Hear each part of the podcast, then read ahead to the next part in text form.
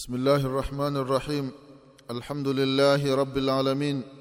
والصلاة والسلام على أشرف الأنبياء وإمام المرسلين. سيدنا محمد بن عبد الله صلى الله عليه وعلى آله وأصحابه. ومن سار على نهجه وقتفى أثره إلى يوم الدين. أما بعد. إخواني في الله أوصيكم ونفسي بتقوى الله فقد فاز المتقون. Ndugu zangu katika iman baada ya kumshukuru Allah subhanahu wa ta'ala na kumtakia rehma na amani kiongozi wetu nabii Muhammadin sallallahu alayhi wasallam pamoja na ahli zake na masahaba wake na waislamu wote kwa ujumla watakayefuata mwenendo wake mpaka siku ya kiyama. Ndugu zangu katika iman na kuhusieni pamoja na kuihusia nafsi yangu katika swala la kumcha Allah subhanahu wa ta'ala ndugu zangu katika imani leo Mwenyezi Mungu Subhanahu wa Ta'ala akipenda tutakumbushana kuhusiana na mada ambayo ni muhimu sana sana sana. Mada yenyewe ndugu zangu ni mada ambayo ukifanya baadhi ya mambo ambayo tutayataja kama wewe ni Muislamu basi unatoka ndani ya Uislamu.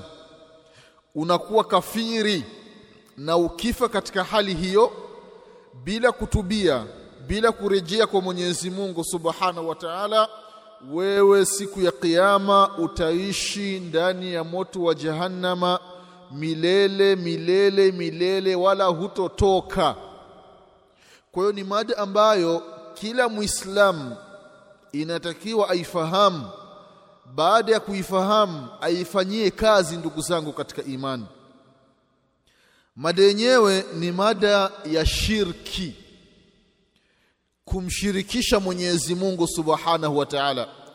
Shirki ndugu zangu imeenea katika jamii yetu. Baadhi ya watu wanafanya shirki ima kwa kujua au kuto kujua Allahu akbar. Shirki ndugu zangu katika imani ndiyo dhambi ya kwanza ambayo Mwenyezi Mungu Subhanahu wa Ta'ala hatoi msamaha hana huruma Mwenyezi Mungu Subhanahu wa Ta'ala na yule atakayemshirikisha kisha akafa bila kuleta toba. Akifa hali ya kuwa ni mshirikina huyo ni motoni moja kwa moja wala hatotokaga tena ndani ya moto wa jahannama ndugu zangu katika imani kwa hiyo ni mada ambayo ni muhimu sana sana sana. Ndiyo maana Mwenyezi Mungu Subhanahu wa Ta'ala anasema ndani ya Qur'ani katika surati al-Bayyina kwenye aya ya sita ya kwamba innal ladhina kafaru min ahli al-kitab wal mushrikina fi nari jahannam khalidina fiha ulaika hum sharrul bariya Allahu akbar. Mwenyezi Mungu anatoa tahadhari kwa ummati Muhammad sallallahu alayhi wasallama ili wasiji wakafanya mambo ambayo yalifanywa na nyumati zilizotangulia wakafikwa ummati Muhammadi na mambo ambayo yamewafikia waliotangulia ndugu zangu katika imani. Mwenyezi Mungu anasema innal ladhina kafaru kwa hakika wale ambao wamekufuru min ahli lkitabi miongoni mwa waliopewa kitabu kabla ya ummati Muhammad sallallahu alayhi wasallam mayahudi na manaswara wa Kristo walmushrikina na wale washirikina ima katika mayahudi ima katika manaswara ima katika makuraishi. Na katika huu umma ummati muhammadi salllahu alaihi wasallam yoyote ambaye akiwa ni mshirikina Mwenyezi Mungu anasema fi nari jahannam. Hao ni watu wa moto wa jahannama hawa ni watu wa motoni. Kisha Allah anasema khalidina fiha. Wataishi humo ndani ya moto. Katika aya nyingine Mwenyezi Mungu anasema khalidina fiha abada. Wataishi humo milele aya nyingine Mwenyezi Mungu anasema labithina fiha ahqaba wataishi ndani ya moto wa jahannama miaka na miaka. Allahu akbar. Mwenyezi Mungu anasema ulaika hum sharrul bariyah. Hao ndio viumbe wabaya wabaya wachafu kuliko viumbe wote. Makafiri washirikina waliokufa bila kutubia ndugu zangu katika imani. Kuanzia zama za nabii Adam mpaka zama za mtume wetu Muhammad sallallahu alayhi wasallama kwa hiyo shirki ndugu zangu katika imani ni jambo ambalo ni kubwa mno.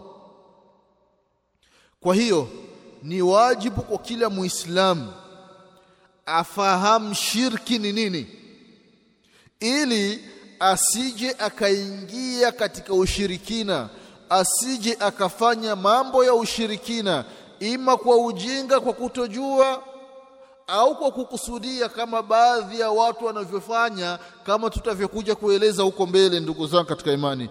Mtu kabisa anaona hii ni shirki huu ni ukafiri mambo ninayofanya yanakwenda kinyume na dini yangu yanakwenda kinyume na Uislamu lakini mwanadamu kwa sababu ya dunia kwa sababu anataka pesa katika njia ya shortcut yupo tayari afanye lolote auwe afanye nini aingie katika mambo ya Freemason. Kama zama tulizo nazo baadhi ya watu imekuwa ndio hivi ndio madili hayo. La ilaha illa Allah haangalii mustakbal haangalii baadaye itakuwaje? Aangalii kuna watu walishamtangulia kaburini walikuwa na mapesa walifanya njia kama hizo za haramu za kutafuta pesa lakini wapo hawapo wameshakufa. Humo ndani ya makaburi yao wanafanya nini? Wanakutana na yale mambo waliyoyafanya katika uhai wao. Lakini mwanadamu hazingatii. Mwanadamu hajifunzi kupitia kwa wenzake ndugu zangu katika imani. Kwa hiyo kuna umuhimu wa muislamu mwanadamu kujua shirki ni nini ili ajiepushe. Na ndio kama alivyokuwa akisema sahaba wa mtume Muhammadin sallallahu alayhi wasallam sahaba mtukufu Hudhaifa ibn al-Yaman radiyallahu anhuma anasema ya kwamba كان الناس يسألون رسول الله صلى الله عليه وسلم عن الخير وكنت أسأله عن الشر مخافة أن يدركني. الله أكبر.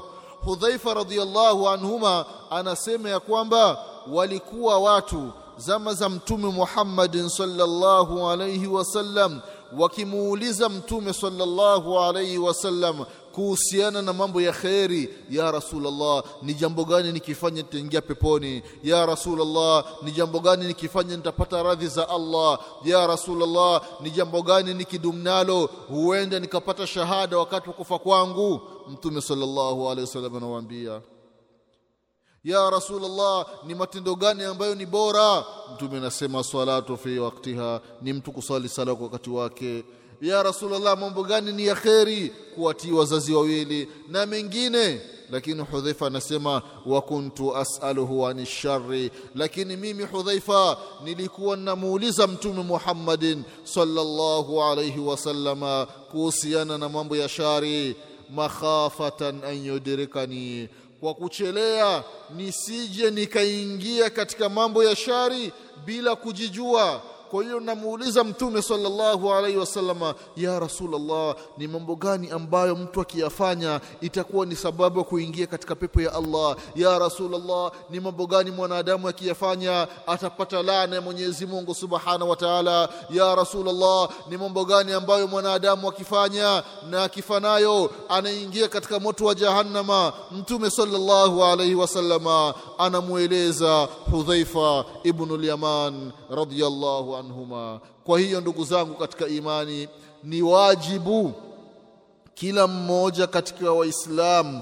afahamu shirki ni nini vile vile afahamu ni mambo gani ambayo akiyafanya yanamtoa katika uislamu ndugu zangu katika imani kwa sababu shirki ni dhambi ambayo ni kubwa na Mwenyezi Mungu kuhusiana na uzito wa shirki akasema ndani ya Qur'an katika surati Nisa aya ya 48 ya kwamba inna allaha la yaghfiru an yushraka bih wa yaghfiru ma duna dhalika liman yasha wa man yushrik billahi faqad iftara ithman adhima Allahu akbar Mwenyezi Mungu anasema inna allaha kwa hakika Allah subhanahu wa ta'ala la yaghfiru an yushraka bih hatoi msamaha hatosamehe dhambi ya shirki yeyote ambaye atakayemshirikisha Allah halafu akafa bila kutubia. Mwenyezi Mungu Subhanahu wa Ta'ala hatoi msamaha. Wayaghfiru ma duna dhalika liman yasha. Lakini dhambi nyingine tofauti na shirki Mwenyezi Mungu Subhanahu wa Ta'ala anatoa msamaha. Fa in shaa adhabahu wa in shaa ghafara lah. Yeyote ambaye atakayekufa akiwa na madhambi tofauti na shirki huyu atakuwa chini ya matashi ya Mwenyezi Mungu Subhanahu wa Ta'ala. Allah akitaka atamsamehe na akitaka atamwonjesha adhabu kwa muda anaotaka Allah Subhanahu wa Ta'ala, halafu atatolewa ndani ya moto wa Jahannama, ataingizwa katika pepo ya Allah tabaraka wa Ta'ala. Lakini yule ambaye amekufa hali ya kuwa ni mshirikina, huyo ataishi ndani ya moto wa Jahannama milele milele milele, na wala hatotoka. Ndugu zangu katika imani ومن يشرك بالله فقد افترى اثما عظيما yeyote ambaye atakayemshirikisha Allah subhanahu wa ta'ala kwa hakika amezua jambo kubwa sana Allahu akbar jambo kubwa sana ndugu zangu katika imani vile vile Allah subhanahu wa ta'ala anatukumbusha tena katika surati al-Maida aya ya sabini na mbili ya kwamba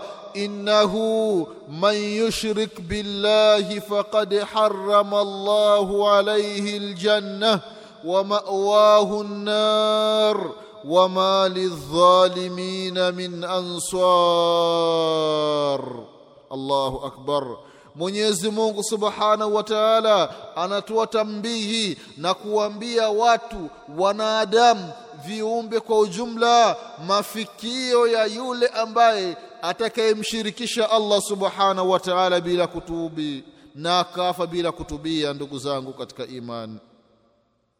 Allah anasema innahu kwa hakika si vinginevyo watu wafahamu ya kwamba man yushrik billah yeyote atakayemshirikisha Allah subhanahu wa ta'ala na akafa bila kutubia akafa ndani ya ushirikina akafa ndani ya ukafiri faqad harrama Allahu alayhi aljanna huyo ameharamishiwa na Mwenyezi Mungu kuingia peponi huyo kwake ni haramu kuingia katika pepo ya Allah subhanahu wa ta'ala. Wa ma'wahu nar mafikio yake itakuwa ni katika moto. Wa mali dhalimina min answar madhalim washirikina makafiri hawatokuwa na mwombezi siku ya kiyama hakuna ambaye atakayekinga kifua mbele kwa kuwaombea na kuwatetea waliokufa hali ya kuwa ni washirikina ndugu zangu katika imani.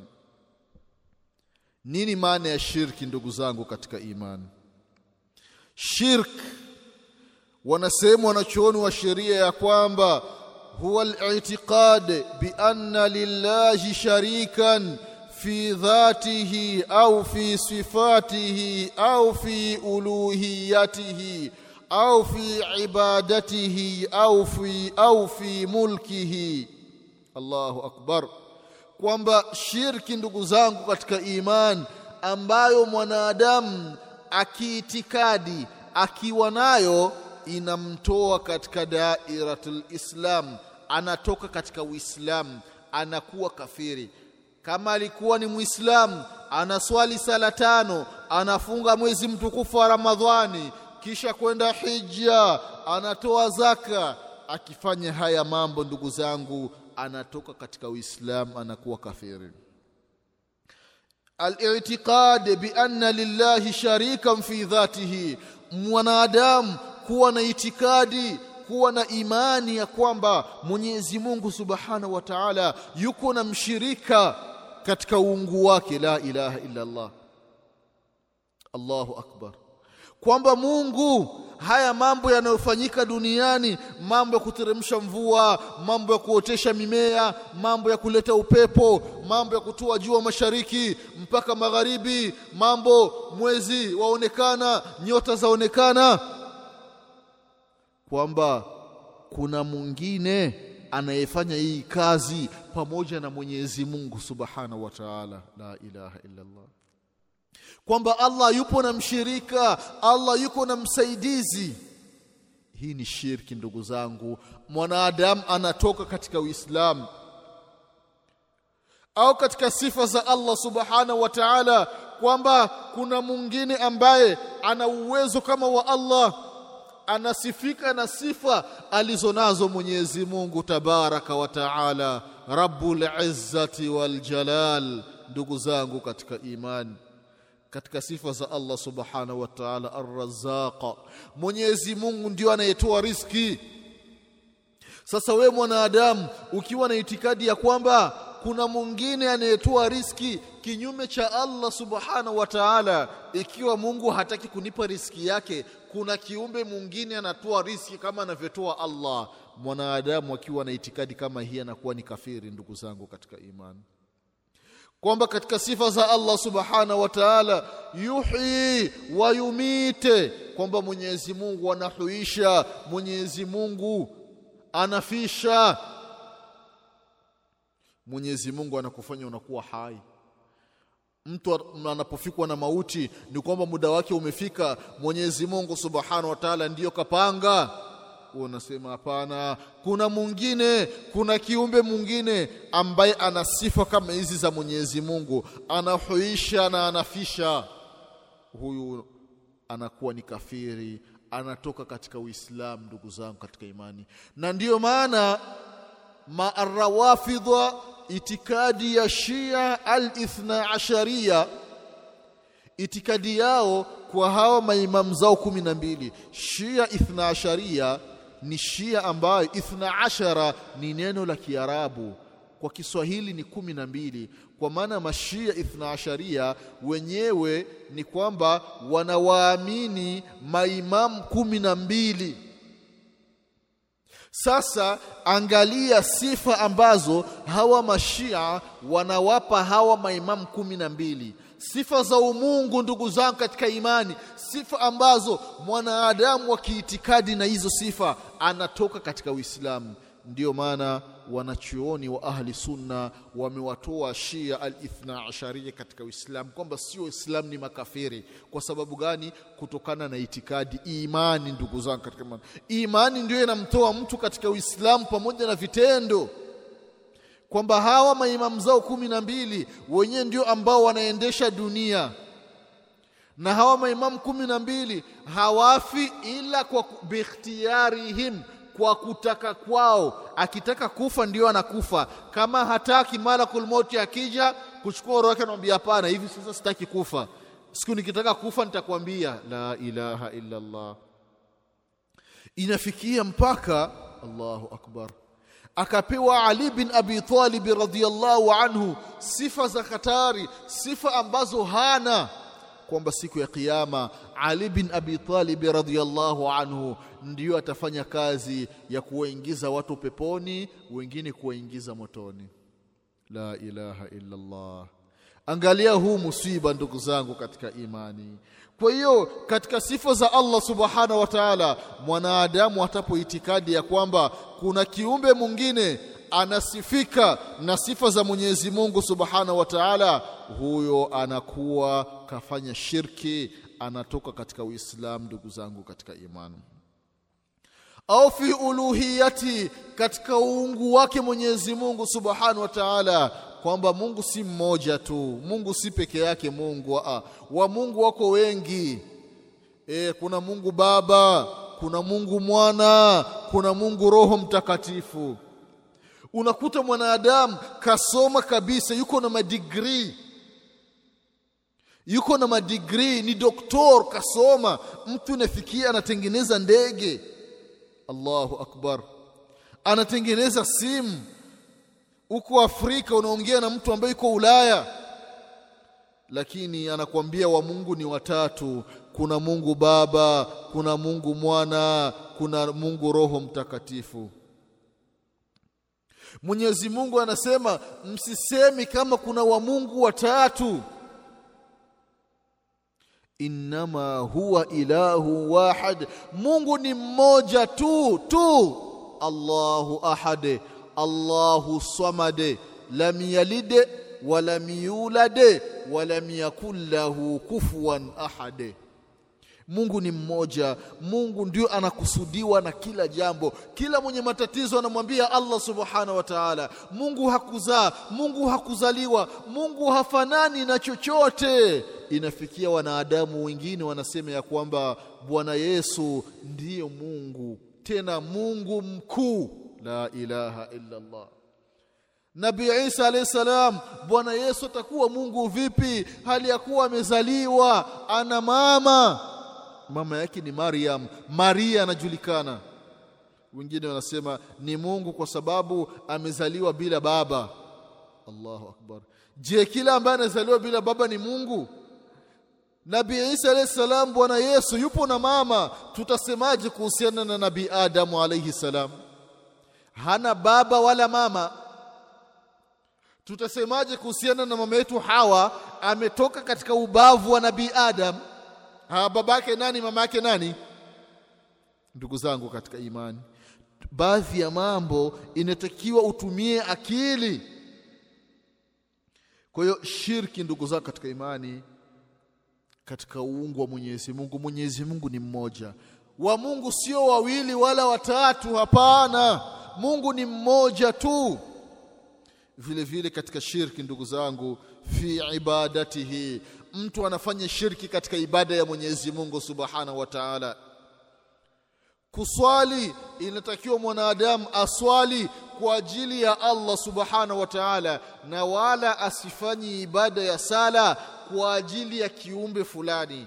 Akifanya ibada ya swala kwa ajili ya kiumbe fulani anakuwa amefanya shirki ndugu zangu katika imani mtu anafanya ibada kwa ajili ya jini lake lilimwambia asali. Kwa hiyo anaswali kwa ajili ya jini.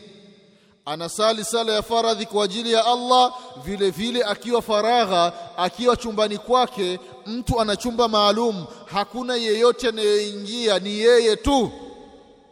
Anafanya ibada kwa ajili ya mashaitani anafanya ibada kwa ajili ya majini ndugu zangu katika imani. Anamshirikisha Mwenyezi Mungu katika ibada. Kuchinja ndugu zangu katika imani ni ibada. Mwanadamu anapochinja achinje kwa ajili ya Allah subhanahu wa ta'ala na wala asifanyi ibada ya kuchinja kwa ajili ya shetani. Jini wake lilimwambia achinje. Vipi mbona mnachinja kondoo? Eh tunachinja bana huyu mama fulani yeye jini wake amepanda amesema anataka damu. La ilaha illallah. Michango inafanyika ananunuliwa kondoo mkubwa watu wanachinja. Umechinja kwa ajili ya Allah au umechinja kwa ajili ya amri ya jini? Umechinja kwa ajili ya amri ya jini. Unafanya shirki unatoka katika uislamu ndugu yangu muislamu Allah subhanahu wa ta'ala anasema katika surati surati al-an'am katika aya za mwisho mwisho ya kwamba inna salati wa nusuki wa mahyaya wa mamati lillahi rabbil alamin la sharika lahu wa bidhalika umirtu wa ana awwalul muslimin Allahu akbar swala ambayo mtu anaswali kuchinja kuwa hai mtu kufa vyote ni milki ya Allah subhanahu wa ta'ala. Inna salati kwa hakika swala ninayoiswali wa nusuki ibada ya kuchinja ninayoifanya wa mahayaya uhai wangu wa mamati kifo changu lillahi rabbil alamin. Vyote hivi ni milki ya Allah subhanahu wa ta'ala na wala sio milki ya kiumbe wa aina yoyote. Sasa we mwanadamu unachinja kwa ajili ya sheitani. Umetoa ibada ya Mwenyezi Mungu Subhanahu wa Ta'ala. Umeipeleka kwa kiumbe ndugu yangu Muislamu. Umefanya shirki kubwa. Unatoka katika Uislamu ndugu zangu katika imani kwa sababu hiyo shirki inakuwa ni dhiddu tauhid. Shirki inakuwa ni kinyume cha tauhidi tauhidi maana yake ni kumpokesha Allah subhanahu wa ta'ala. Anayetoa riski nani? Allah. Anayehuisha nani? Allah. Anayefisha nani? Allah. Anayefaa kuabudiwa nani? Allah mtu achinje kwa ajili ya nani? Kwa ajili ya Allah subhanahu wa ta'ala. Mtu aswali kwa ajili ya nani? Kwa ajili ya Allah subhanahu wa ta'ala. Hii ndiyo tauhidi. Lakini ukifanya kinyume chake unakuwa umefanya shirki ndugu yangu muislamu shirki wa Islam ina namna nyingi. Kuna namna mbalimbali mbali za ushirikina ndugu zangu katika imani shirki ina namna tofauti tofauti. Tutaeleza namna moja baada ya mwingine baada ya nyingine ili kila mmoja afahamu ndugu zangu katika imani kwamba kitu fulani nikikifanya nakuwa nimefanya shirki naingia katika ushirikina. Nikifa katika hii hali mimi ni miongoni mwa watu wa motoni hata kama watu wakikusomea hitima kila siku hitima elfu moja wewe unaingia motoni tu hautoki. Watu wakikujengia misikiti laki tano wewe ni motoni tu. Watu wakiwa na kutulia sadaka kila siku umekufa hali ya kuwa ni mshirikina. Vyote hivyo watavyovifanya baada ya kufa kwako havitokusaidia chochote mbele ya Allah subhanahu wa ta'ala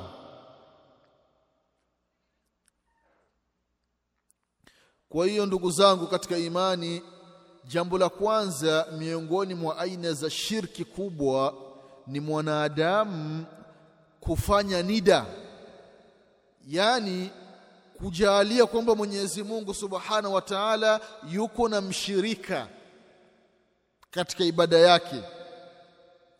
Huyo mshirika anamtii kama anavyomtii Mwenyezi Mungu. Anamheshimu kama anavyomheshimu Mwenyezi Mungu Subhanahu wa Ta'ala. Hii ni shirki kubwa ndugu zangu katika imani. Kwamba Mwenyezi Mungu yuko na mshirika. Mungu si mmoja tu. Wa Mungu ni wawili au zaidi ya wawili. Mwanadamu akiwa na itikadi kama hii akiwa na imani kama hii basi huyo anatoka katika Uislamu si muislamu anakuwa ni kafiri anakuwa ni mshirikina Mungu ni mmoja hana mshirika katika uungu wake wala hana msaidizi Mwenyezi Mungu Subhanahu wa Ta'ala. Kwa hiyo mwanadamu atapokuwa na kiumbe kingine anakitii hiki kiumbe kama anavyomtii Mwenyezi Mungu Subhanahu wa Ta'ala huyu amefanya shirki ambayo ni kubwa. Anakiheshimu hiki kiumbe kama anavyomheshimu Mwenyezi Mungu Subhanahu wa Ta'ala. Huyu anakuwa ametoka katika Uislamu katoka katika Uislamu anakuwa ni kafiri ndugu zangu katika imani. Kwa hiyo tahadhari mwanadamu tahadhari ndugu yangu usiwe na wa Mungu wengine pamoja na Mwenyezi Mungu Subhanahu wa Ta'ala. Mwenyezi Mungu ni mmoja, hana mshirika katika uungu wake Allah Subhanahu wa Ta'ala. Na mwanadamu anapokuwa na itikadi kama hii, basi afahamu akifa bila kuachana na hiyo miungu mingine, basi huyu ni mukhalladu fi nari jahannam ataishi milele milele ndani ya moto wa jahannama Mwenyezi Mungu atuepushe na hiyo hali. Mwenyezi Mungu atujalie tumwabudu yeye mmoja tu na wala tusimshirikishi na chochote ndugu zangu katika imani. Hii ni aina ya kwanza miongoni mwa aina za shirki ambao ni shirkul akbar ambao ni shirki kubwa ambayo inamtoa mtu katika mila katika dini ya Kiislamu ndugu zangu katika imani namna ya pili ndugu zangu katika imani miongoni mwa namna za shirki kubwa ni shirku dua. Ni shirki katika dua katika kumwomba Mwenyezi Mungu Subhanahu wa Ta'ala. Na hii shirki ya dua ndugu zangu katika imani kwa kweli watu wengi wanaifanya. Wa huwa duau ghairu Allah min alambiyai walauliyai litalabi rizqi au shifai maridh au ghairi dhalik hii shirki ya dua ambayo baadhi ya watu wanaifanya anaombwa kwanza asiyekuwa Allah subhanahu wa ta'ala wanaombwa manabii mitume wa Mwenyezi Mungu vile vile wanaombwa mawalii watu wema masharifu mashekhe waliokufa inafikia watu wanaenda kwenye makaburi yao wanawaomba ndugu zangu katika imani badala ya kumwomba Allah subhanahu wa ta'ala. Watu wanatafuta riski kwa waliokufa kwa wafu ndugu zangu katika imani. Mtu inafikia yupo na mgonjwa nyumbani badala ya kumpeleka hospitali au kutafuta dawa ambayo inanasibiana na yale maradhi unakuta mwanadamu unakuta baadhi ya waislamu anaenda kwenye makaburi anawaomba waliyekufa maiti kwamba wamwondolee matatizo wamwondolee huyu anayeumwa haya maradhi anayomsumbua ndugu zangu katika imani. Hii ni shirki ya wazi kabisa shirki katika dua ndugu zangu katika imani angalia watu wanavyomuomba mtume Muhammadin sallallahu alaihi wasallama angalia watu wanavyofanya shirki mpaka ndani ya msikiti wa mtume Muhammadin sallallahu alaihi wasallama Madina. Mtu anapita badala ya kumtolea salamu assalamu alayka ya rasul Allah assalamu alayka ya nabii Allah watu wanafanya shirki watu wanalielekea kaburi la mtume sallallahu alaihi wasallam. Mtu ananyanyua mikono mtu anamwomba mtume sallallahu alaihi wasallam. Ya rasulullah mimi nimetoka Tanzania. Ya rasulullah mimi nimetokea Kenya. Ya rasulullah mimi nimetokea Uganda. Ya rasulullah mimi nimetokea Burundi. Ya rasulullah mimi nimetokea Kongo ya rasulullah mimi nimetokea Rwanda. Ya rasulullah mimi nimetokea sehemu fulani nimekuja ya rasulullah niko na mgonjwa nyumbani yuko ndani kitandani hatoki ya rasulullah. Huu ni mwaka wa pili ya rasulullah. Msaidie apone. La ilaha illa llah badala ya kumwomba Mwenyezi Mungu Subhanahu wa Ta'ala anaombwa mtume Muhammadin salllahu alaihi wasalama haifai ndugu zangu katika imani. Angalia baadhi ya watu wanavyomwomba Mwenyezi Mungu Subhanahu wa Ta'ala kwa kupitia watu wema kwa kupitia masharifu. Angalia mambo yanayofanywa huko Lamu huko. Kwenye makaburi ya masharifu. Angalia shirki zinavyofanyika. Iraki kwenye kaburi la Abdul Qadir al-Jailani ndugu zangu katika imani angalia shirki ambazo zinafanyika katika kaburi la Imamu Shafi rahimahullahu Misri mambo ya ajabu ndugu zangu katika imani yanayofanywa na wakina nani ambao wanajinasibisha kwamba ni waislamu.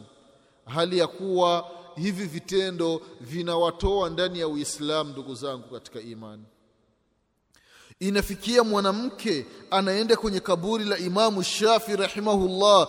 Mwanamke ameolewa mwaka wa pili bado hajapata mimba anaenda kwenye kaburi la imamu shafi anatoa sadaka pale anachukua mchanga anajipaka mwanamke anajigaragaza anajivuruga kwenye mchanga imam shafi nisaidie. Huu ni mwaka wa pili sasa toka niolewe. Huu ni mwaka wa tatu toka niolewe. Sijapata mimba hata kichezo hakuna. Nisaidie imam shafi nipate mimba la ilaha illa allah. Vipi ndugu zangu katika imani? Imam shafi atukusaidia upate mimba wewe. Imam shafi rahimahullah ukisha kufa mwelekee Mwenyezi Mungu Subhanahu wa Ta'ala. Mwenyezi Mungu ambaye ni qadirun ala kulli shay. Mwenyezi Mungu ndiyo muweza wa kila kitu. Yahabu liman yashau inatha wa yahabu liman yashau dhukur au yuzawijuhum dhukurana wa inatha wa yaj'alu man yashau aqima. Hii ni kazi ya Allah Subhanahu wa Ta'ala. Kuna baadhi ya watu Mwenyezi Mungu anawajalia wanapata watoto wa kike tu. Kuna wengine Mwenyezi Mungu anawajalia wanapata watoto wa kiume peke yao. Kuna wengine Mwenyezi Mungu anawajalia wanakuwa na mchanganyiko anapata watoto wa kike na watoto wa kiume. Kuna wengine Mwenyezi Mungu anawajalia wanakuwa ni matasa wanakuwa ni mangumba hawazai mtu inatakiwa mwelekee Mwenyezi Mungu Subhanahu wa Ta'ala. Nabiullahi Ibrahimu alayhi salam kisha kuwa mtu mzima anamwomba Mwenyezi Mungu Subhanahu wa Ta'ala ampe, ampe mtoto. Anapata watoto katika hali ya uzee anampata nabii Ismail anampata nabiullahi Ishaq alayhi salam katika uzee. Kwa sababu gani? Baada ya kumwomba Allah subhanahu wa ta'ala kwa hiyo ndugu zangu katika imani watu waache kuyaabudu makaburi watu waache kuwaomba waliokufa ndugu zangu katika imani wamwombe Mwenyezi Mungu subhanahu wa ta'ala. Kwa hiyo hii ni shirki katika dua ndugu zangu katika imani. Na unapotoka kumwomba Mwenyezi Mungu usimshirikishi na chochote katika ile dua. Mwombe Mwenyezi Mungu direct moja kwa moja. Angalia baadhi ya watu wanasema ya kwamba ikiwa unataka kuonana na rais basi hauwezi kuonana naye moja kwa moja. Mpaka upitie kwa sekretari mpaka upitie kwa nani ndio akuruhusu au apeleke maombi yako kwa rais rais yakubali ndiyo wende sasa itakuwaje Mwenyezi Mungu Subhanahu wa Ta'ala? Mtu amwombe Mwenyezi Mungu moja kwa moja bila kupitia kwa mtume bila kupitia kwa shekhe bila kupitia kwa walii. La ilaha illa Allah Mwenyezi Mungu Subhanahu wa Ta'ala anafananishwa na viumbe Mwenyezi Mungu anasema ndani ya Qur'ani ya kwamba waqala rabbukum ud'uni astajib lakum. Mwenyezi Mungu kisha sema ud'uni niombeni niombeni sio mpitie kwa mtu fulani sio mpitie kwa kiumbe fulani kupitie kwa mitume kupitia kwa malaika kupitia kwa mashekhe kupitia kwa masharifu. Hapana moja kwa moja ud'uni niombeni. Moja kwa moja astajibe lakum. Ntakukubalieni maombi yenu. Sio kupitia kwa kiumbe ndugu zangu katika imani. Tumwombe Mwenyezi Mungu Subhanahu wa Ta'ala na wala Mwenyezi Mungu Subhanahu wa Ta'ala tusimfananishi na kiumbe kwamba kuonana na raisi kuonana na mfalme mpaka uonane na mawaziri wake wa kuombee wapeleki maombi, wapeleke maombi yako mbele. Hapana Mwenyezi Mungu sio hivyo ndugu zangu katika imani hizi ni sifa za kibinadamu. Huu ni utaratibu wa kibinadamu sio utaratibu wa Mwenyezi Mungu Subhanahu wa Ta'ala. Ndio Mwenyezi Mungu Subhanahu wa Ta'ala anasema katika surati Yunus ya kwamba katika aya ya 106 wala tad'u min duni llahi ma la yanfa'uka wala yadhurruk fa in fa'alta fa innaka idhan min adh-dhalimin ay min al-mushrikin usiombi.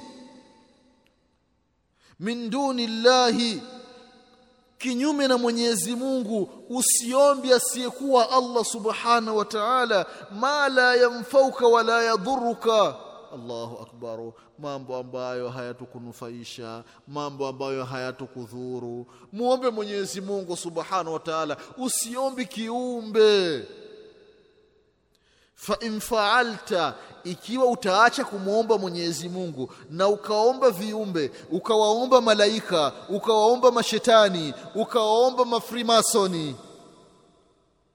Ndugu zangu katika imani Mwenyezi Mungu anasema fa innaka idhan mina dhalimina ukifanya hivyo unakuwa miongoni mwa madhalim na dhulma iliyokusudiwa hapa ni shirki fa innaka idha min aldhalimin ai min al-mushrikina unakuwa miongoni mwa washirikina ndugu zangu katika imani. Anayefaa kuombwa ni Allah subhanahu wa ta'ala peke yake.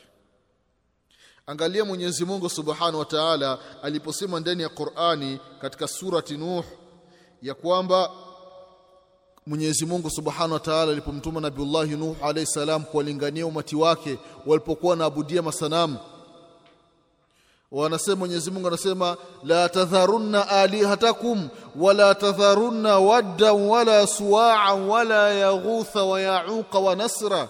Hawa walikuwa ni watu wema katika zama za Nabiullah Nuh alayhi salam. Hawa watu wakafa. Baada ya kufa angalia sheitani akawajia watu. Akawajia watu watoto wale wazazi wale waliishi muda mrefu wakafa wakaja watoto wakwambia mnajua makaburi ya fulani na fulani na fulani au walikuwa ni watu wema? Sasa tufanye nini? Mwe mnawakumbuka. Tengenezeni masanamu ya sura zao mweke pale kwenye makaburi yao. Mkiwa mnapita pale mnaona masanamu yao picha zao mnakumbuka kwamba walikuwa wanafanya ibada na nyinyi mnajitahidi mnafanya ibada. Sasa masanamu tutayatoa wapi? Aa, kuna mtu fulani ni bingwa kutengeneza masanamu. Yupo sehemu fulani. Wakaenda kule wanatengeneza masanamu. Wanaweka kwenye makaburi. Watoto wakawa wakubwa mpaka wakafa. Wakaja wajukuu sheitani akawafuata mna habari baba zenu walikuwa wanaabudu hawa eh si tumeghafilika bana watu wakaanza kuwaabudu wanaabudu wadda suwaa yaghutha yauqa nasra wanayaabudu badala ya kumwabudu Allah subhanahu wa ta'ala. Ndio inafikia zama tulizo nazo unakuta mtu kabisa yuko na kadigrii kake yuko na kashahada kake kacheti kake lakini yupo na kasanamu juu ya meza. Kabla ya kwenda kazini anakambia kale kasanamu e bana mimi naenda kazini nisaidie niende salama na nirudi salama la ilaha illa Allah wengine wanavaa tu shingoni. Kwamba ndio tunawalinda tunafanya nini? Inna lillahi wa inna ilaihi rajiun. Ndugu zangu katika imani tumwombeni Mwenyezi Mungu Subhanahu wa Ta'ala peke yake na wala tusimshirikishi na chochote ndugu zangu katika imani. Vile vile ndugu zangu aina ya tatu miongoni mwa aina za shirki ni shirk niya wa iradatu qasd ni shirki ya nia ndugu zangu na kukusudia kufanya mambo. Baadhi ya watu wanafanya ushirikina katika nia. Baadhi ya binadamu wanafanya ushirikina katika kufanya baadhi ya mambo ndugu zangu katika imani. Na hii shirku nia wanasema wanachuoni an yanwiya wa yuridu al-abdu bi'amalihi jumlatan wa tafsila ghairu llahi wa huwa shirku fi i'tiqad ni mwanadamu ananuia anakuwa na nia ya kufanya kitu fulani. Hiki kitu anachokusudia kukifanya kuanzia mwanzo wake mpaka mwisho wake nia sio kwa ajili ya Allah subhanahu wa ta'ala.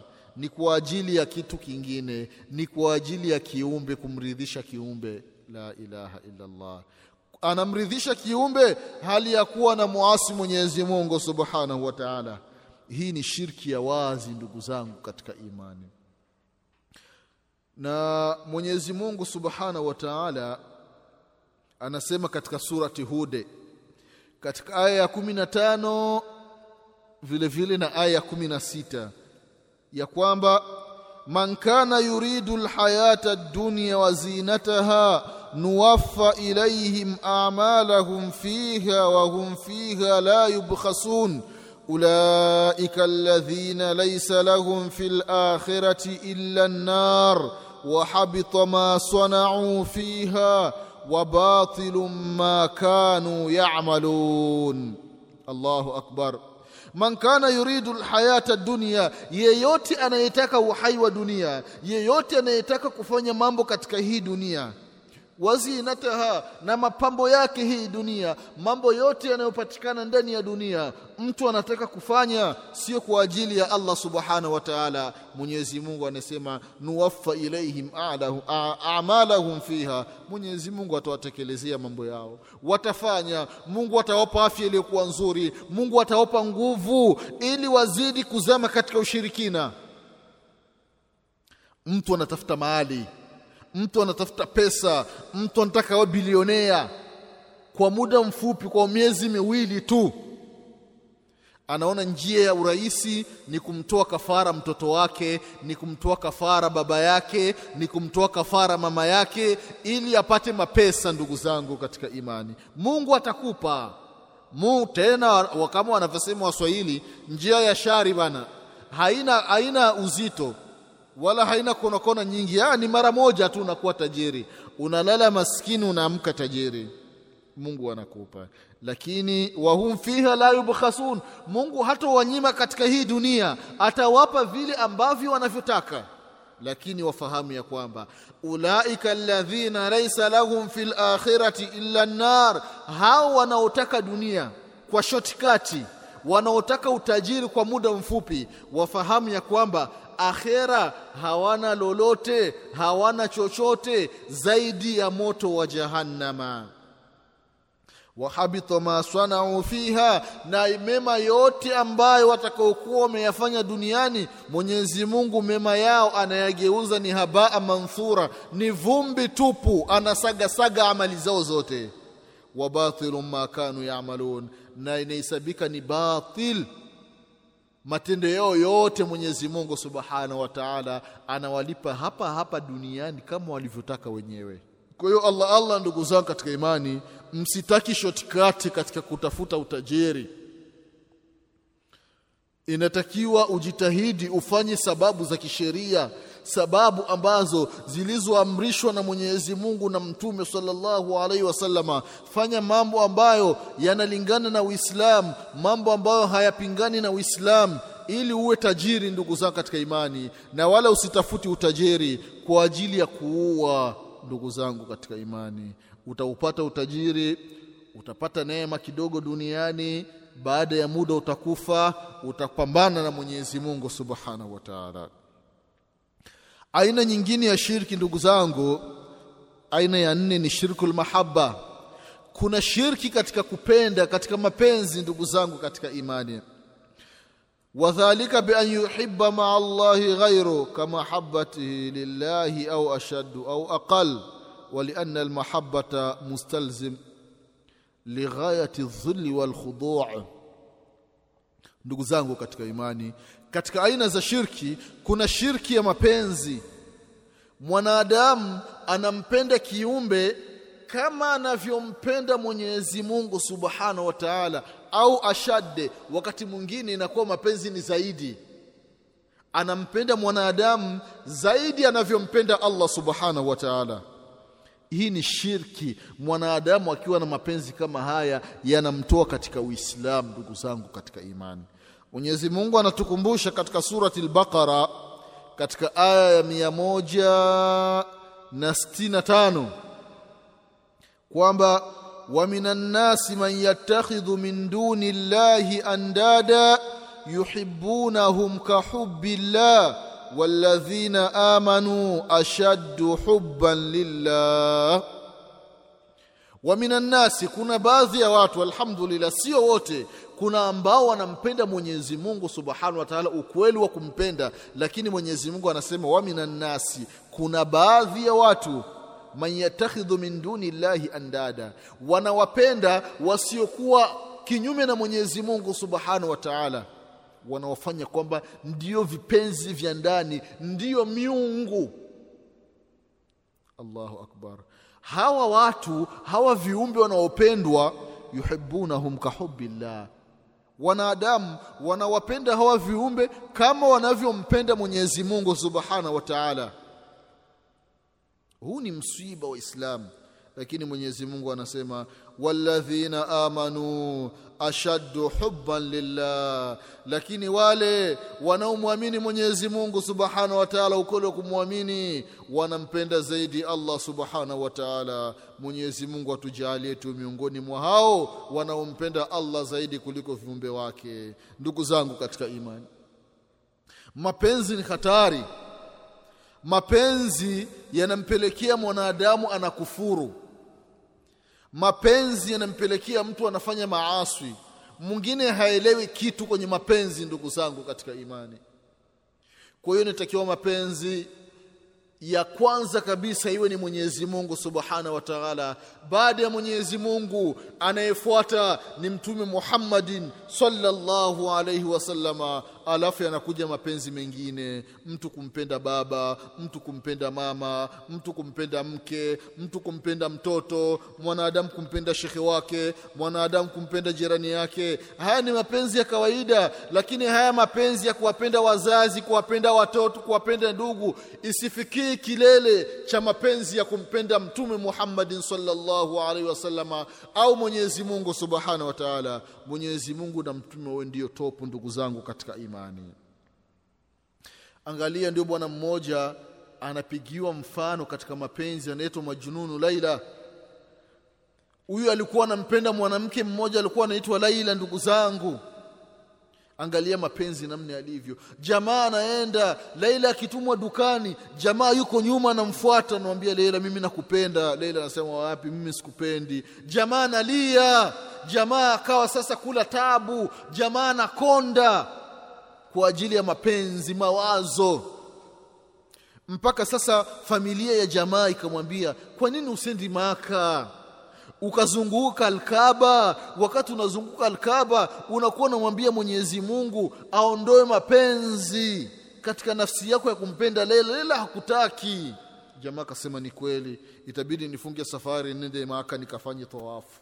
Jamaa akaenda mpaka Maka, anazunguka Alkaba huku anaomba dua E Mwenyezi Mungu, ninakuomba Mwenyezi Mungu nizidishie mapenzi, nimpende Leila sana. La haula wala quwata illa billah. Angalia mapenzi ndugu zangu katika imani, mtu hajielewi kabisa. Kwa hiyo ndugu zangu katika imani, anayefaa kupendwa zaidi zaidi zaidi ni Mwenyezi Mungu Subhanahu wa Ta'ala. Anayekuja daraja ya pili ni Mtume Muhammadin salllahu alaihi wasallama, halafu wanakuja watu wengine, ndugu zangu katika imani. Na mapenzi yanazidiana, namna unavyompenda mama ni tofauti na unavyompenda unavyompenda mke wako. Ni kwamba mapenzi ya mke ni tofauti na mapenzi ya mama, mapenzi ya mke ni tofauti na mapenzi ya mtoto, wa hakadha na kuendelea, ndugu zangu katika imani. Jambo lingine miongoni mwa namna za shirki, ndugu zangu katika imani, ni shirku taa. Mtu anafanya shirki katika kumtii Mwenyezi Mungu Subhanahu wa Ta'ala na kuwatii viumbe wengine. Allahu akbar! Na huyu ni msiba, ndugu zangu katika imani, wa huwa musawatu ghairu llahi billahi fi tashrii lhukm. Hii shirki, ndugu zangu, wengi wameingia katika wanadamu kwamba anafanya musawati, analinganisha kwamba hukumu ya Mwenyezi Mungu ni sawasawa na hukumu ya binadamu wengine. Inafikia mpaka wengine wanasema kwamba hapana, hii sheria ya, ya Mungu ya kwenye Qur'ani, hii ni sheria nzito, ni sheria ngumu, imeshapitwa na wakati. Sheria bora ni sheria ya nchi fulani. Inna lillahi wa inna ilaihi rajiun. Mwanadamu ukisema haya maneno kwamba sheria ya wanadamu ni bora kuliko sheria ya Mwenyezi Mungu au zinalingana, ni sawasawa, unakuwa ni kafiri, unatoka katika Uislamu. Ndugu zangu katika imani, kwa sababu gani? Mwenyezi Mungu anasema ndani ya Qur'ani ya kwamba inil hukmu illa lillah, hukmu sheria ni za Mwenyezi Mungu Subhanahu wa Ta'ala. Mwenyezi Mungu ndiyo ambaye ametuumba. Baada ya kutuumba, Mwenyezi Mungu ndiyo anayetujua kwamba huyu hawa binadamu inatakiwa niwape sheria fulani ndiyo itakayowafaa. sheria Mwenyezi Mungu haibadiliki kwamba imeshapitwa na wakati inatakiwa tubadilishe mambo hapana.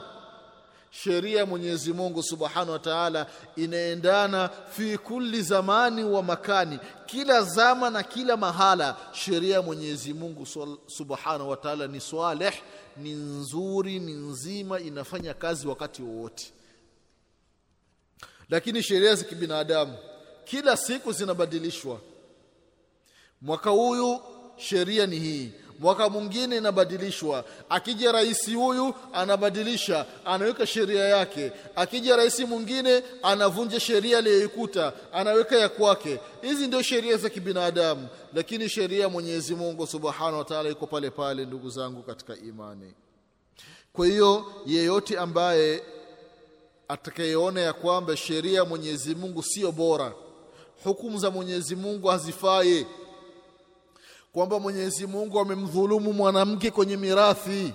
Kwa nini mwanamke anapewa moja mwanamume anapewa mbe, anapewa mbili? Hii ni dhulma. Uislamu unamdhulumu mwanamke. La ilaha illa Allah angalia dada yangu tahadhari. Unaweza ukatoka katika uislamu bila kujijua.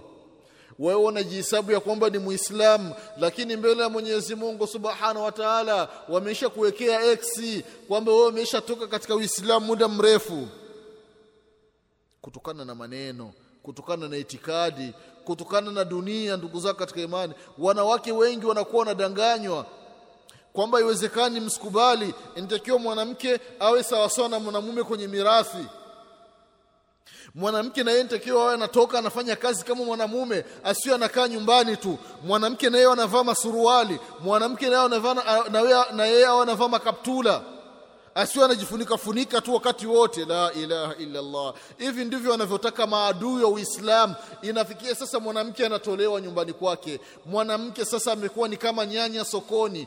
Yani anauzwa anavyotaka anapunguza bei anafanya nini? Matangazo ya biashara. Mtangazaji mkubwa pale inakuwa ni mwanamke. Yuko uchi kabisa hivi ndivyo wanavyotaka maadui wa Uislamu ndugu zangu katika imani. Wakina mama tanabahini zindukeni wakina mama dunia ya mwisho. Haki inaonekana ni batili na batili inaonekana ni haki ndugu zangu katika imani. Turejeeni kwa Mwenyezi Mungu Subhanahu wa Ta'ala.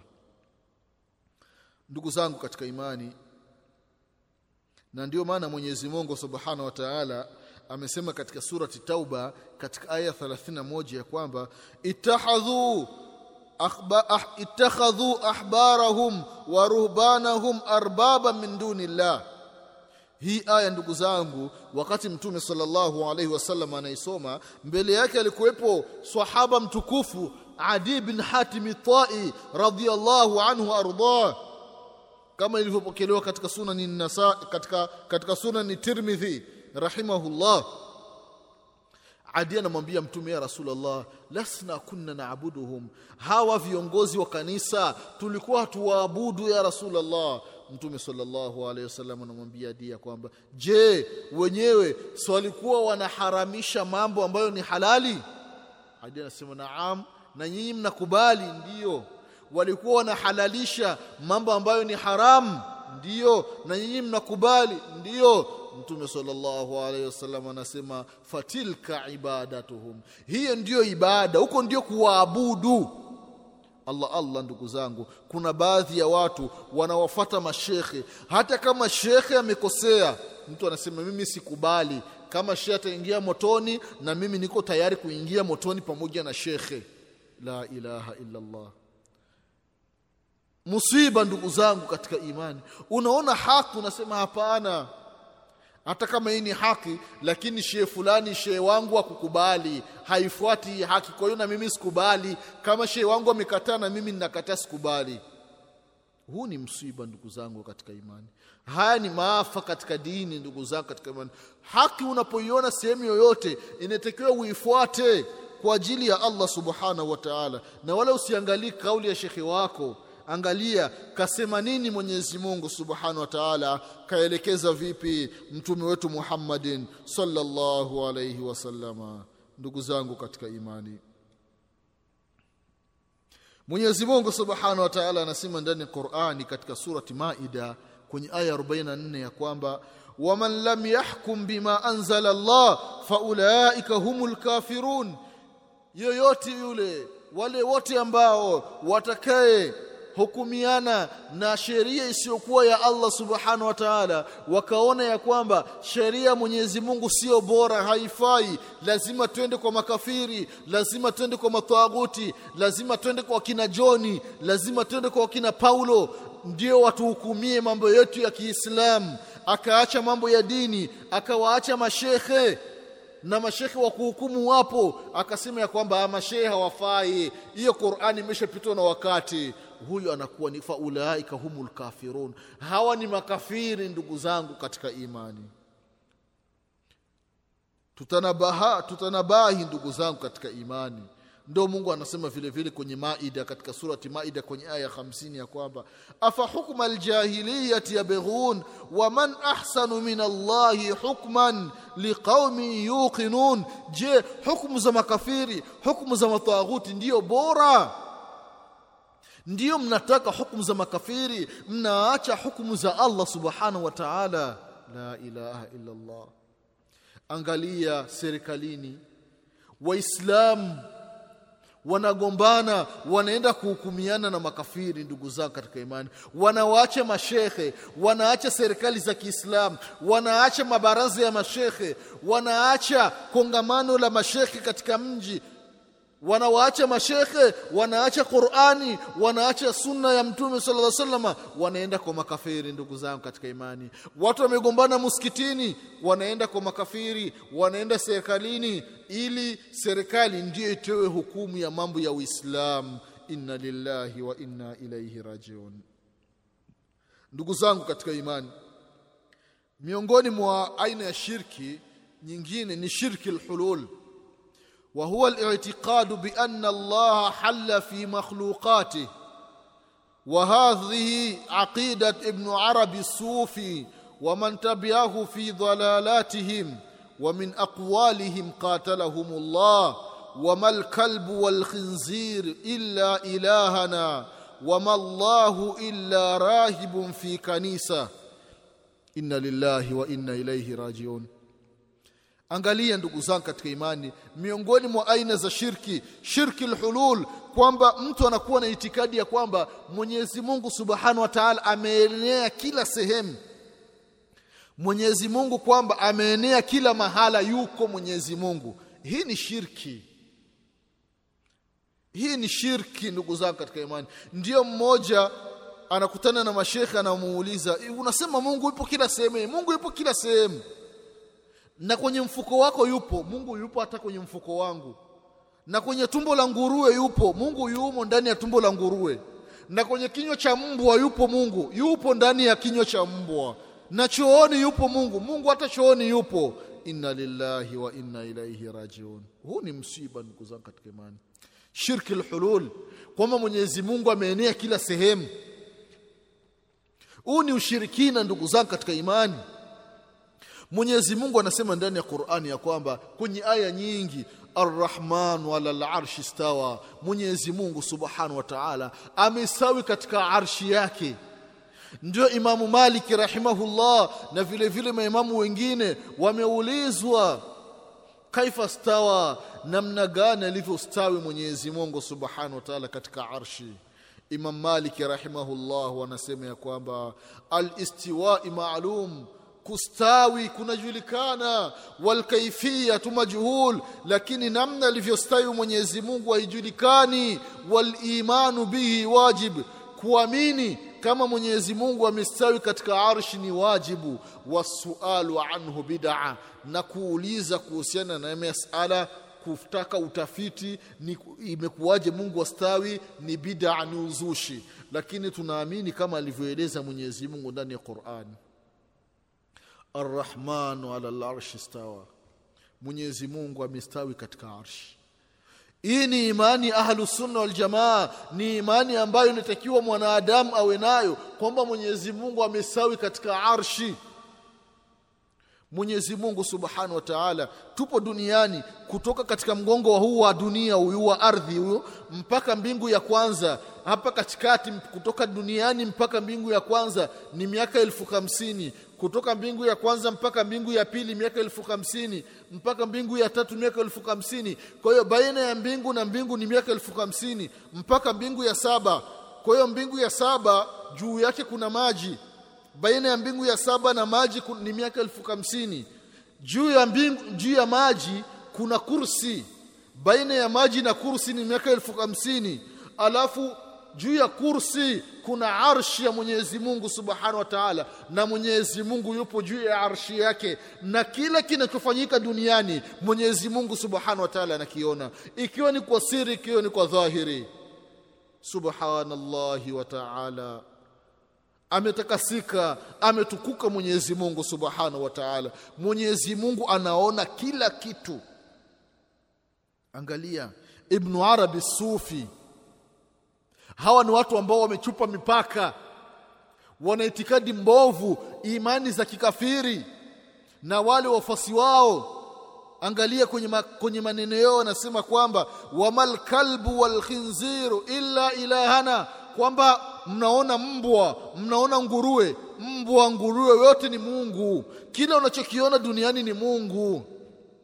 Wama Allahu illa rahibun fi kanisa. Hata yule pasta yule padiri yuko kanisani na yule na yeye ni Mungu vile vile.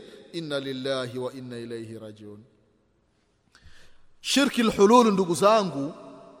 Imani kwamba Mwenyezi Mungu ameenea kila sehemu. Ni imani mbovu kwamba kila unachokiona duniani ni Mungu kuta hizi ni Mungu, nyumba ni Mungu, gari ni Mungu, simu ulionayo ni Mungu, kalamu ulionayo ni Mungu, nguo uliovaa ni Mungu, binadamu mwenzako ni Mungu. Ukimwabudu hamna tatizo, kila kitu unachokiona hapa ni Mungu. La ilaha illa Allah, inna lillahi wa inna ilaihi rajiun.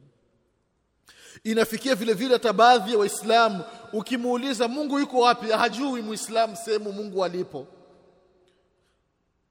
Ukimuuliza Mungu yuko wapi, asema Mungu yupo kila sehemu, kila mahala Mungu yupo. Hii ni imani mbovu. Mungu hayupo kila sehemu. Mwenyezi Mungu yuko mbinguni. Ndugu zangu, watu wazima wanashindwa imani na watoto wadogo. Mfuate mtoto mdogo, muulize Mungu yuko wapi, utaona mtoto mdogo anaonyesha juu. La haula wala quwwata illa billah.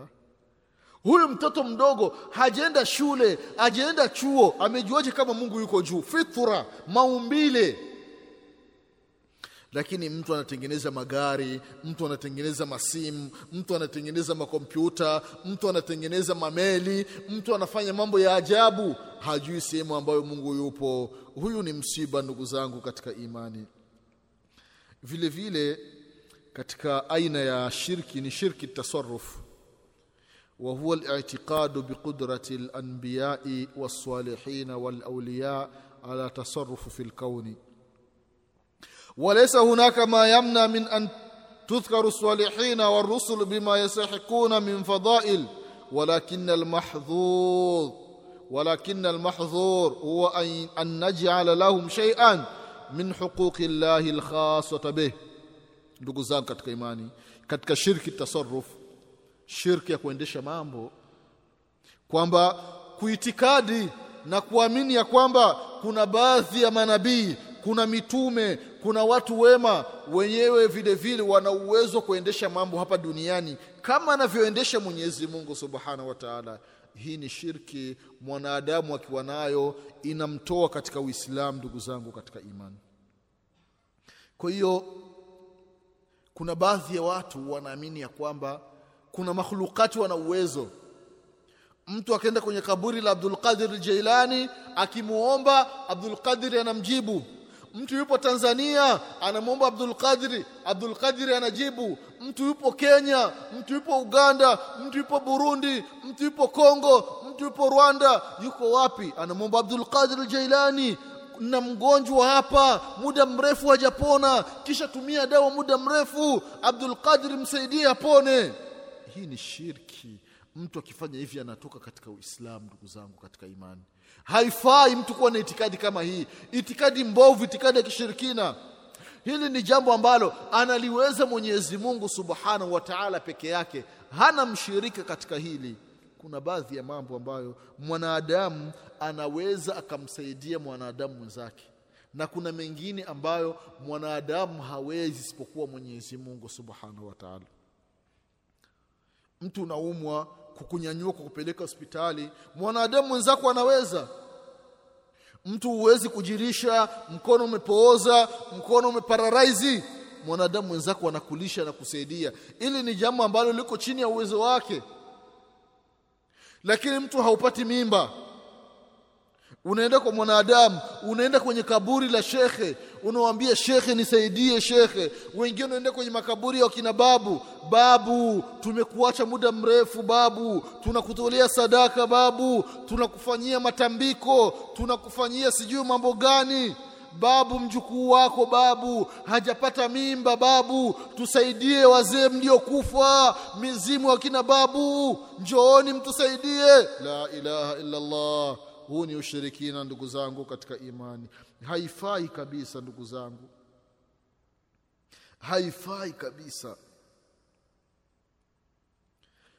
Zama tulizo nazo inafikia baadhi ya watu wana itikadi za kikafiri yaani mambo ambayo hata makafiri wa kikuraishi walikuwa hawafanyi hayo mambo. Wala walikuwa hawana hiyo itikadi lakini zama tulizo nazo baadhi ya watu wana itikadi za ajabu ajabu ndugu zangu katika imani. Inafikia mwanadamu anatafuta mali anaona njia nyepesi ya kupata mali ni kumtoa mtoto wake kafara mwingine anamtoa baba yake kafara mwingine anamtoa mama yake kafara mwingine anamtoa mke wake kafara. Inna lillahi wa inna ilaihi rajiun. Kwa ajili ya kutaka mali angalia huu ushirikina ndugu zangu katika imani. Hata makafiri wa kikureshi hawakufanya haya mambo makafiri wa kikureishi wanafahamu ya kwamba anayetoa riski ni Mwenyezi Mungu Subhanahu wa Ta'ala. Lakini mwanadamu anatafuta riski kupitia kwa mashaitani. Mwenyezi Mungu anasema katika surati Yunus katika aya 31 waman yudabbiru al-amra fasayaquluna Allah. Ukiwauliza makafiri wa kikuraishi nani ambaye anaendesha mambo? Watasema ni Mwenyezi Mungu Subhanahu wa Ta'ala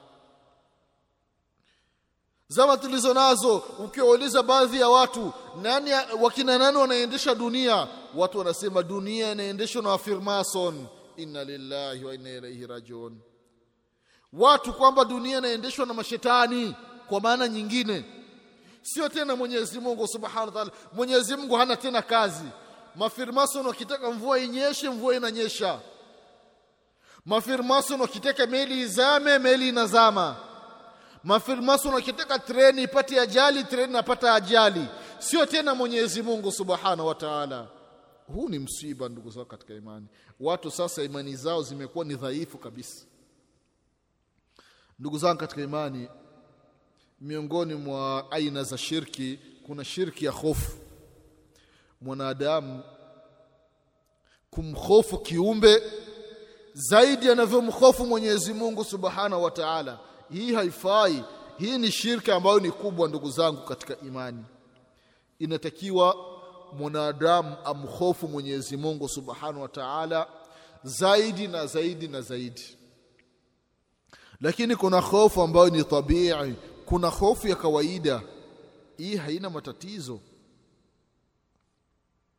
Ndugu zangu katika imani mwanadamu anakuwa na hofu kwamba iki kiumbe hiki na chenyewe kina uwezo wa kuleta manufaa au wa kuleta madhara. Kwa hiyo mwanadamu anakuwa na hofu ya hatari kama baadhi ya watu wanavyookopa mashetani.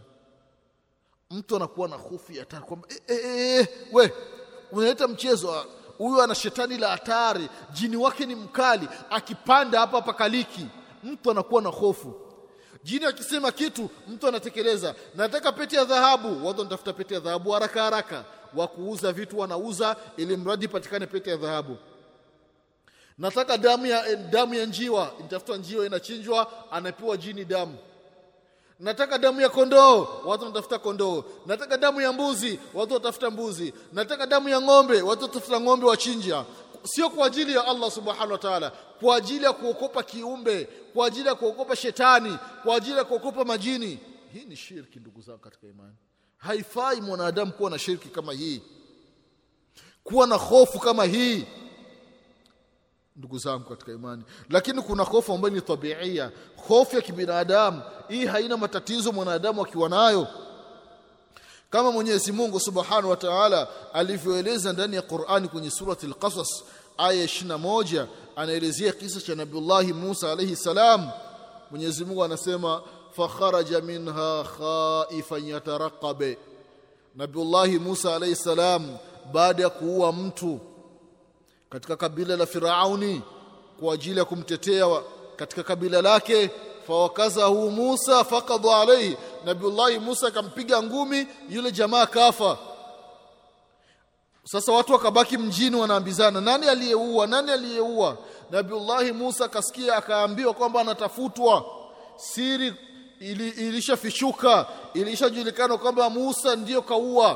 Kwa Nabiullahi Musa alayhi salam akatoka katika mji wa Misri anaelekea Madian khaifan yatarakabe anaondoka akiwa na hofu huku anakuwa anaangalia kulia kushoto mtu asimuoni. Kwa hiyo hii ni hofu ni hofu ya kawaida ndugu zangu katika imani haina matatizo. Vile vile kuna hofu ya kawaida mtu kuokopa nyoka mtu kuokopa mnyama mkali anaokopa simba anaokopa nge. Hii ni hofu ya kawaida. Mtoto anapofanya makosa kumwokopa baba yake kumwokopa mama yake anajua kwamba atampiga. Hii inakuwa ni hofu ya kawaida haina matatizo ndugu zangu katika imani. Vile vile katika aina ya shirki ndugu zangu katika imani ni shirki tawakul shirki ya, kutegemea. Na hii ndugu zangu katika imani baadhi ya watu wanategemea wanamtegemea asiyekuwa Allah subhanahu wa ta'ala.